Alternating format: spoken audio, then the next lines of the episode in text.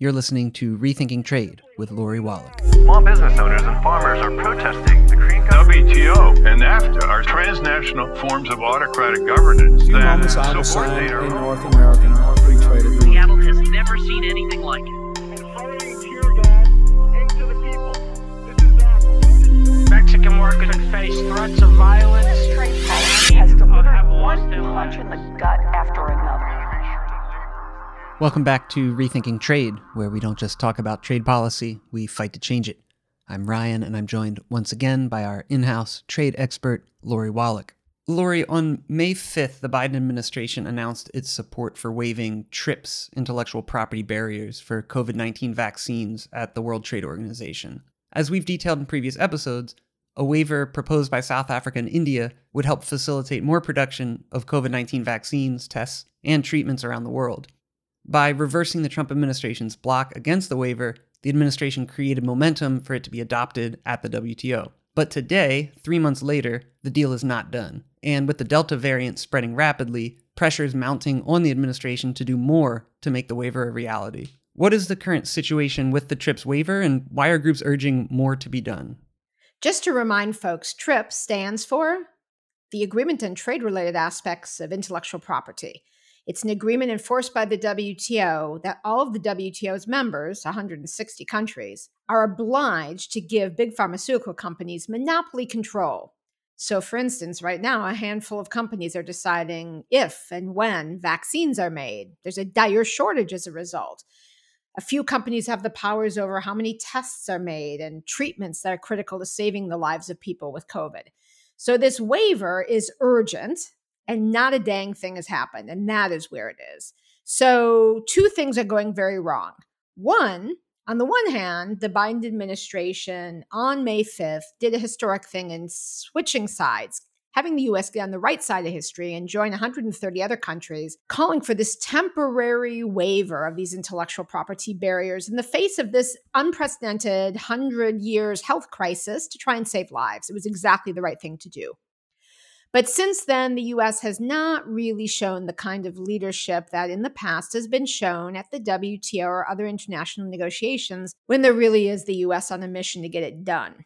Now, it's tricky because the WTO is a place where if a big developed country is too heavy handed, it can backfire.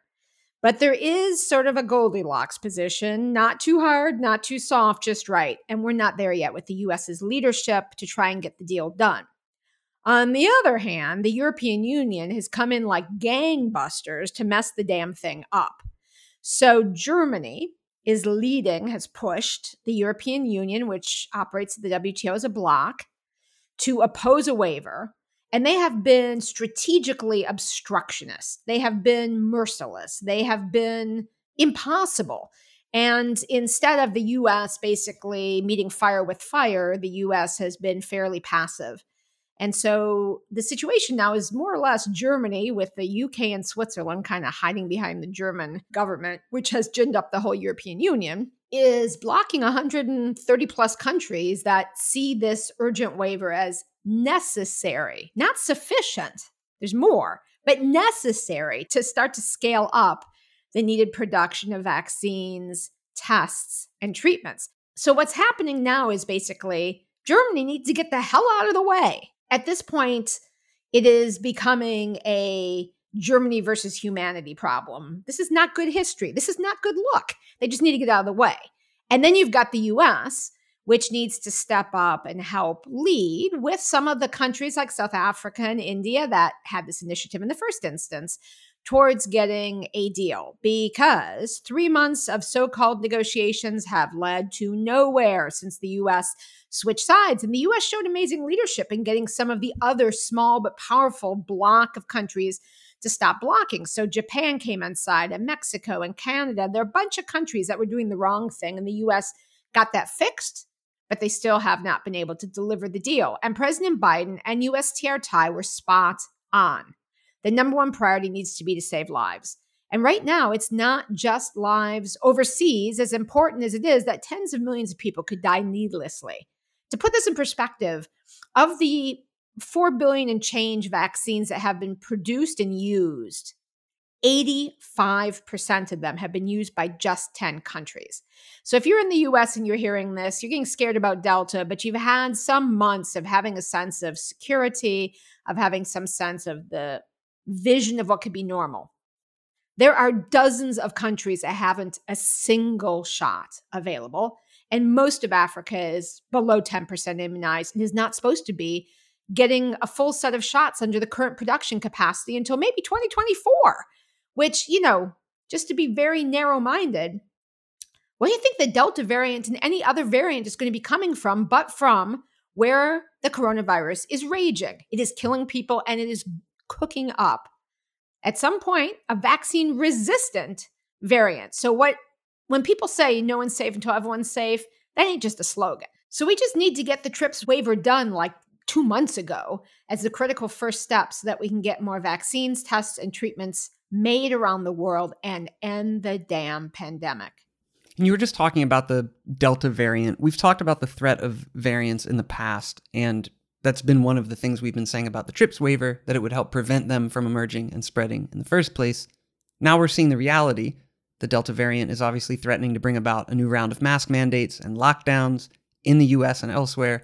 Can you talk a bit more about the issue of variants and the TRIPS waiver? So here's the deal Variants emerge naturally out of viruses, but they need a place to be created. So the virus has to be replicating. That's when you get variants, that's when you get mutations. And if there are vast numbers of people who are infected, if there are raging outbreaks, it doesn't just kill tens of millions of people who do not need to be losing their lives at this point because there is a vaccine. Even if the vaccine, like with the Delta variant, can't stop an infection, it's proving to keep people from being hospitalized or from dying. Most of the world is now in the face of huge third wave, raging outbreaks, and it's just not getting covered here. So the horrors that we saw in India, that's right now in Indonesia. That has been in Peru and Nepal and Pakistan. It is all over Africa. People are dying and they have no vaccine, they have no treatments, and they're totally unprotected. And in the midst of all of that, death, destruction, economic wreckage, new variants are also breeding. And the reason why is the virus is trying to make itself better, stronger, more likely to spread and continue on. So these Greek letters, now we've heard about lambda, they are for significant variants that have basically been developed because there have been outbreaks where the virus can mutate and then the new version can spread. And as we saw with Delta, if it's much more infectious, it just takes over. And so we practically, greedily, thinking just about that handful of countries that have vaccines, we, the privileged to have vaccines, have equal interests as the person who doesn't have them in the entire world getting vaccinated. Because as long as there are raging outbreaks anywhere, there are going to be variants until there's a variant that literally gets all the way around the vaccine, makes you really ill, kills people at the same numbers. And then we're going to be on global lockdown again and back to scratch. So, whether you're motivated by the self interest of not getting back to that situation, or you are horrified by the prospect of all these needless deaths, or it's a combination, it is in everyone's interests in the battle of vaccines versus variants to get enough vaccines to wipe out the hotspots where massive new variants will develop and spread worldwide. And I haven't met many people who are not upset when they hear about this stuff. What needs to happen now? You know, what can get us out of this mess?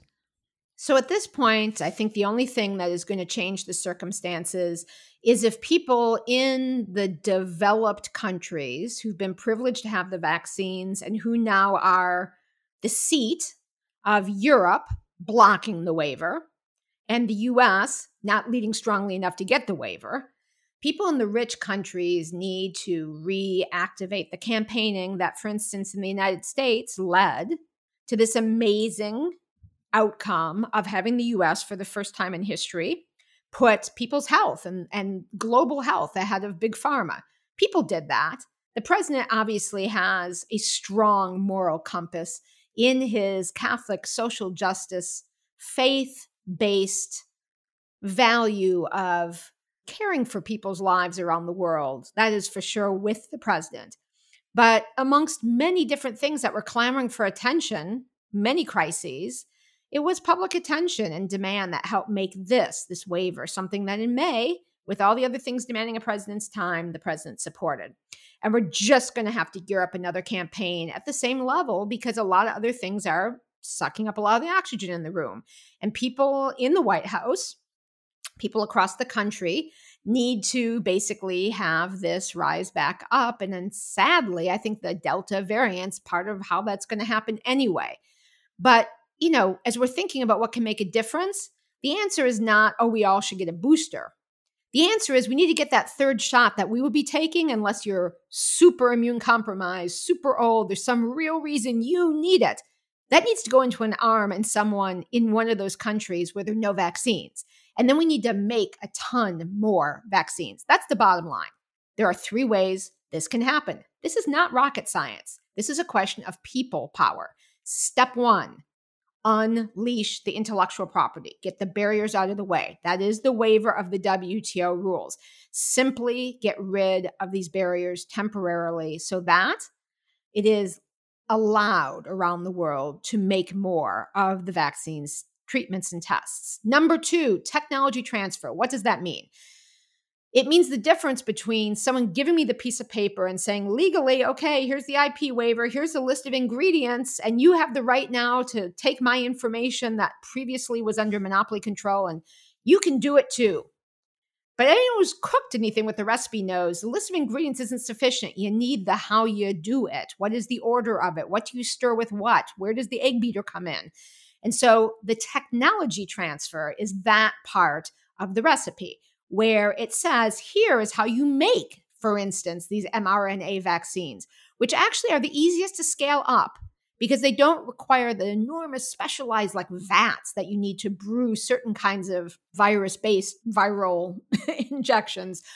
You it's inert chemistry. You need clean manufacturing. It could be in a computer chip factory, it could be in another pharmaceutical factory but you need the technology. So that's a matter of being able to do that, as Moderna's chief scientist said, is getting lines up in three to four months, not taking a year to reverse engineer how the hell you put the ingredients together. So, number one, TRIPS waiver, liberate the intellectual property. Number two, to speed up the production technology transfer.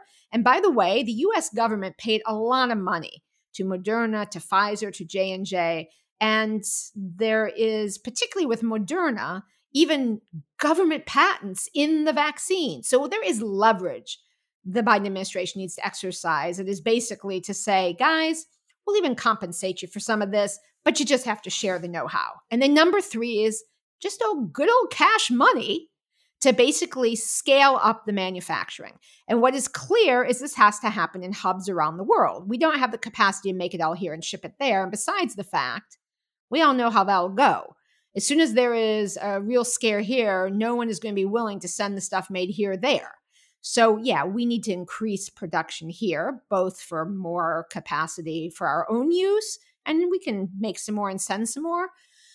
But there needs to be production capacity around the world. And the good news is, in every part of the world, there are companies that could do it. Some people say at this moment there are 2 billion doses not being made, were the IP liberated and the technology transferred, that could be online in the matter of months.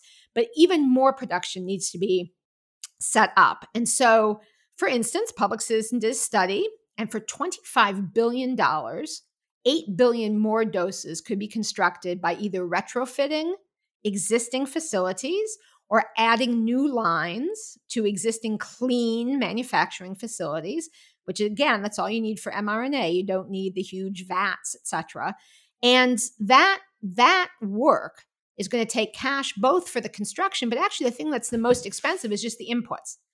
So as professor joe stiglitz the nobel prize winning economist says if you can get the ip barriers out of the way the market can solve for a lot of this so, if you need more inputs to make mRNA vaccines, you need more lipids, you need more glass vials. As soon as you liberate the IP and get the technology transferred, so actually there is a demand for all that stuff, the market will solve for making more of it, but it's going to take money.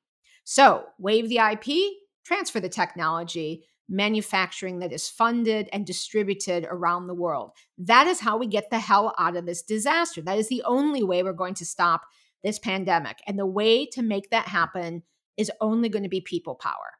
Pharma has no interest in this.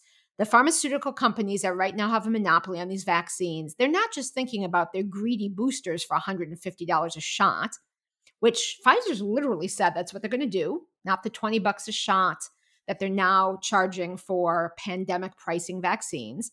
It's not just the vaccines where they hope to make the $150 booster shot, which is what Pfizer is on the record said they're going to do, and replace $150 shot for the $20 pandemic pricing original vaccine. It's also because these handful of companies want to corner the market, have a monopoly on this platform of mRNA with respect to cancer cures and AIDS cures and, and malaria.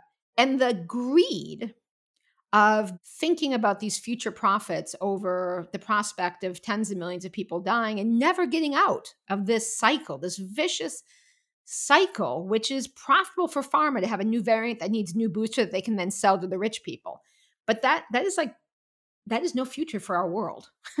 so the one, two, three steps, people power is going to make it happen. And the very first thing I'd recommend is join all these organizations nationwide that have sort of hit the basta point where it's like enough already.